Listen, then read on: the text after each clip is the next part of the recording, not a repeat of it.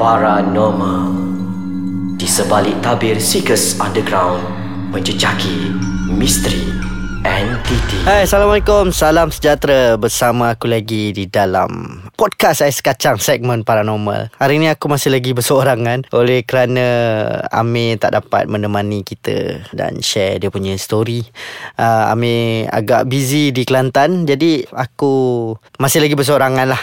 So untuk hari ni Aku nak cerita. Cerita ni cerita lama sebenarnya. Zaman masa tu aku tengah Orang kata apa Gila-gila Masuk hutan. So Pergi camping Almost every week Aku keluar pergi camping. Masa tu aku duduk di Di di Sentul. So orang-orang Sentul ni Sampai dah satu tahap tu Bila nampak aku ni ada Dekat Sentul Weekend Diorang macam pelik. Diorang mesti macam Eh tak masuk hutan ke? So every single weekend Aku akan masuk hutan. Sama ada ada program Ataupun aku masuk Camping dengan kawan-kawan ke apa ke.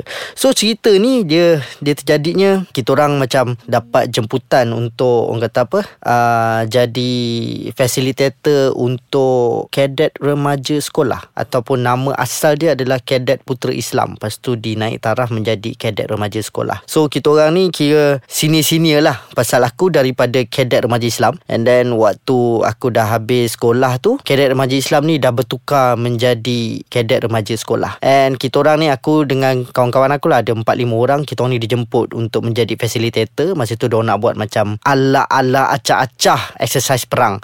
So kita orang buat dekat Sungai Pisang But kita orang pergi ke daerah yang lebih terpencil sikit. Uh, Pasal weekend kan Sungai Pisang ni weekend memang dipenuhi dengan ramai manusia. Macam-macam aktiviti yang diorang buat kat sana. Because itu adalah salah satu pot air terjun yang paling senang kita nak pergi. Boleh park kat tepi highway tu je Ataupun masuk daripada Gombak Batu 12 Programnya ni kita buat 3 hari 2 malam. And macam exercise perang ni betul. Cuma kita orang ubah dari menggunakan senjata. Kita orang buat perangkap-perangkap yang tak membahayakan.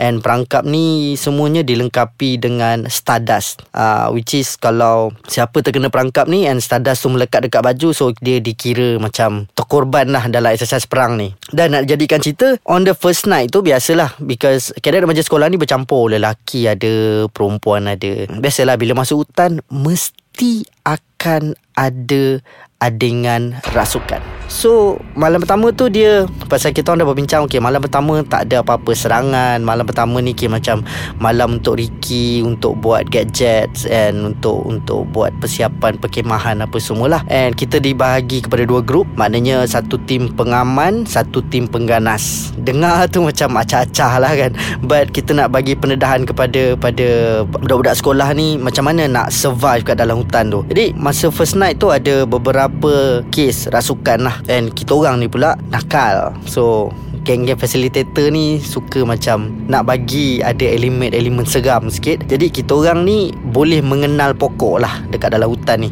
Bukanlah semua tapi beberapa pokok yang penting yang kita orang akan hafal untuk kepentingan sendiri dan kepentingan kawan-kawan kita orang akan hafal lah. Dekat hutan ni memang ada satu pokok dia panggil pokok dama. So pokok dama ni dia mengeluarkan getah and bila getah tu kering dia menjadi macam keras tapi dia crystallize sikit lah.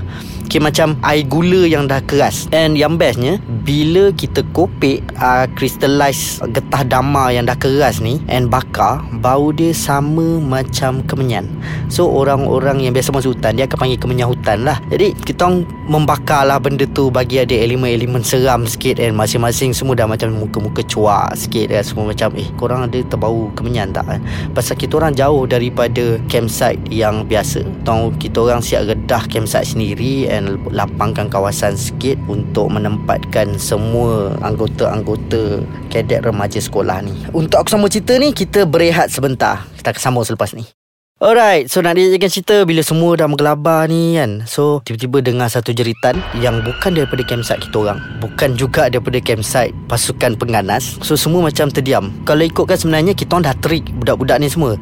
Sebenarnya, campsite kita orang ni seberang sungai je. Tapi mungkin kita orang ada sedikit kepakaran untuk buat camouflage Jadi masing-masing tak nampak masing-masing pun. Sebab kita orang buat route yang sangat jauh Supaya orang ni tak akan ambil jalan yang senang lah Untuk pergi ke camp uh, yang berlawanan ni. Jadi bila dah terdengar bunyi jeritan tu Semua macam terdiam sekejap. And tiba-tiba jeritan tu semakin nyata Di mana ada seorang peserta perempuan dah mula dirasuk. So kita orang pun macam semua gopo gapa Macam kelakar. Dia, dia macam kelakar. Dia macam budak sekolah Lepas tu campur dengan kita orang yang buat nakal ni. Bila dia menjerit tu Kita orang cuba untuk uh, tenangkan semua orang And dia jadi semakin gelap kabut Bila jeritan tu bersahutan Dan tak semena-mena Ada dua tiga orang perempuan Dirasuk juga dalam masa yang sama. Jadi kita orang ni Memang ada simpan satu teori. Bila orang kena rasuk dalam hutan Benda paling senang adalah Campak dalam sungai. So kita orang angkat Dan campak dalam sungai And dia terus macam terjaga. Eh saya kat mana ni? Apa semua kan? So kita orang cakap Kita orang tu berfikir macam Okay kau bukan dirasuk Kau terlalu takut Sampai kau melayan subconscious mind kau. So itu cerita malam pertama lah. Jadi kita orang cakap Benda-benda macam ni biasa Dan korang kena biasakan diri. Macam mana nak jadi askar ni Kalau baru bunyi jeritan yang korang sangkakan Cik Ponti ni Semua dah menggelabah. So Kalau korang kena sentri kat dalam hutan tu Seorang-seorang kot jaga pos. Selesailah malam pertama tu. So bila malam kedua uh, Kira siang hari keduanya Besoknya tu kita dah start macam berperang lah. Masing-masing hantar uh, pasukan risikan Nak bagi tahu dia ni kat mana kat mana apa semua kan. And serangan dah bermula And kita orang tukar peluru kepada plastik bungkus sambal yang kecil tu Yang kita orang masukkan gam yang cair dan juga stardust So orang kena merejam antara satu sama lain lah. Kita orang jadikan dia more interesting lah. Tak adalah kena pegang pistol ke senapang kan And peperangan ni berlarutan sampailah ke malam. So sampailah kita orang punya uh, Orang kata apa macam camp commander ni Tiup okay, kita panggil semboyan lah. Dia tiup satu whistle yang sangat kuat so peperangan kena dihentikan serta-merta. Maknanya untuk rest lah. Tapi yang masih bekerja pada pada waktu tu adalah pasukan risikan. So orang kena bawa geng-geng yang nak pergi curi ration makanan pergi curi peluru lah apalah semua kan. Jadi malam tu kita orang pun memang macam komando lah ni. Masing-masing dah acah-acah dah okay, dengan dengan letak pokok segala batang kayu kat badan semua pasal nak jadikan camouflage kan. So kita orang pun merangkak lah masuk apa semua pasal hari kedua aku dah ditukarkan kepada tim penganas. Jadi penganas lah kena pergi mencuri. So kita orang ni pun pergilah mencuri apa semua dan benda ni jadi dekat aku kan. So aku pun aku dah nampak ni aku bawa aku adalah ketua pasukan risikan dan aku bawa empat orang anak buah aku So waktu kita orang tengah crawling tu Aku nampak ni empat orang ni kat belakang aku ni. So aku cakap dia Okay relax semua Stand down Jangan berdiri Nampak uh, pihak pengaman Jangan bunuh ke Kita colik. Kita nak bagi nampak lebih interesting. So kita ajar orang untuk mencolik lah. Jadi crawl crawl crawl crawl crawl Sampailah dekat tepi sungai. So tepi sungai ni aku cakap orang Okay nak jadi komando kan? Nak jadi askar kan? So sekarang ni dah pukul 11 malam Hampir-hampir 11 tengah malam Waktu tu si ingat akulah So aku cakap orang Kita berlima Kena masuk air So kita masuklah air Berendam dengan sejuk uh, Apa Kecut satu badan Apa semua Dengan pakai seragam cadet Dengan boot askarnya Apa semua. Lepas tu dengan satu bag haversack Untuk kita orang nak curi Barang-barang makan ni lah. Masuk punya masuk punya masuk Aku tersadung satu batu. Pasal malam kan Kita orang nak jadi konon-konon acak-acak komando ni So tak boleh lah pakai torchlight. Jadi kita orang ni berpandukan kepada cahaya bulan yang reflect kepada air tu. Of course lah kita tak nampak dasar dasar air tu ada apa. So aku pun berjalan slow-slow. Yang empat orang lagi ni kat belakang aku ni. So aku tersadung satu batu And aku macam terus termasuk ke dalam air. Okay, Macam kau atas darat Kau tersadung batu and kau tergulik So sama juga macam dalam air kan. Jadi aku pun macam terbenam kejap dalam air tu And bila aku keluar je daripada air tu Ini empat-empat orang ni aku tak tahu ni pergi. So aku macam menggelabah kejap Pasal apa kita dah jauh sikit daripada laluan asal. Pasal kita nak pergi masuk daripada kawasan camp yang di belah belakang. Aku pun macam Okay tak apalah mungkin dia orang pun tersadung juga kot kan? Tapi kenapa dia orang tak timbul-timbul?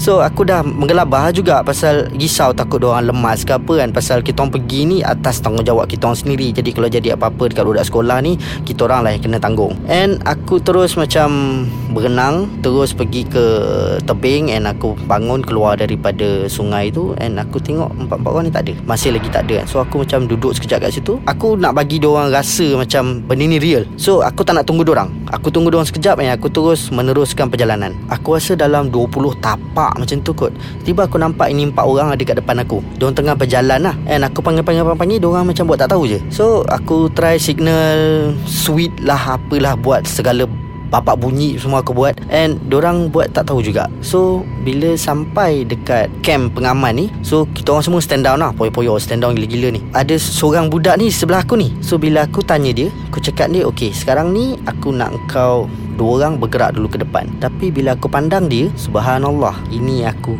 ingat sampai bila-bila aku pandang muka dia And dia toleh kepada aku Dia tak ada muka. Kau tak rasa macam Adakah aku patut lari time ni Ataupun Kalau aku lari Aku kena tangkap. But Aku memang terus tergamam Aku terus kaku. So dia macam Dia pandang je aku Tapi aku tak tahu mana mata dia Mana hidung dia Mana mulut dia. Dia memang flat Tak ada muka langsung. So aku memang terus macam Kena panahan cinta kejap kan.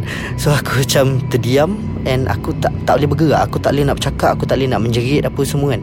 Jadi aku dah Aku panik lah. Aku panik. So bila dah panik tu sampai sampai ke tahap yang paling maksimum Aku tak boleh buat apa. Aku bangun dan aku terus patah balik. Pasal aku fikir daripada aku kena tangkap Baik aku lari ke belakang. Apa nak jadi jadilah. So aku pun larilah ke belakang. So bila lari ke belakang ni Rupanya Aku bila sampai balik kat sungai tu Ini empat-empat orang ni tengah tunggu aku kat tepi tebing. So diorang ingat aku yang lemas. Aku dah macam Aku tak cakap apa-apa pergi dengan diorang ni. So aku just fikir macam tak apa. Nak settlekan dulu misi Nanti aku akan cerita kat diorang apa yang jadi. So kalau korang nak tahu apa apa yang jadi korang kena tunggu untuk episod akan datang. Insyaallah kita akan berjumpa lagi. Di episod akan datang aku akan sambung cerita ni lagi. Dan untuk sebarang komen atau cadangan kalau korang nak berborak ke apa ke boleh masuk ke website kita orang www.aiskacang.com.my ataupun boleh live chat dengan kita orang terus dalam Facebook. Like je Facebook page aiskacang.my and kita ada Instagram dan juga Twitter. Dua-duanya handle yang sama iaitu Elias Ais Kacang MY so insyaAllah kita akan berjumpa lagi di episod yang akan datang di dalam podcast Ais Kacang segmen Paranormal